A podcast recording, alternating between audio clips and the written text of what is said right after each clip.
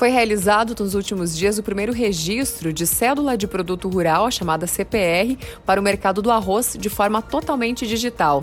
Essa negociação ocorreu entre a corretora gaúcha Renato e a cooperativa também gaúcha Cotricel, com 3.625 toneladas de arroz a granel. Operação feita para efetuar o pagamento de um produtor rural com a cooperativa. Por meio dela, ele se compromete a realizar a quitação de um pagamento com uma entrega parcelada de arroz iniciando agora em 2020. 2021. Esse trâmite, ele durou menos de cinco minutos, foi feito de maneira muito rápida por meio da Bolsa Brasileira de Mercadorias. Isso porque ela possui link direto com a B3.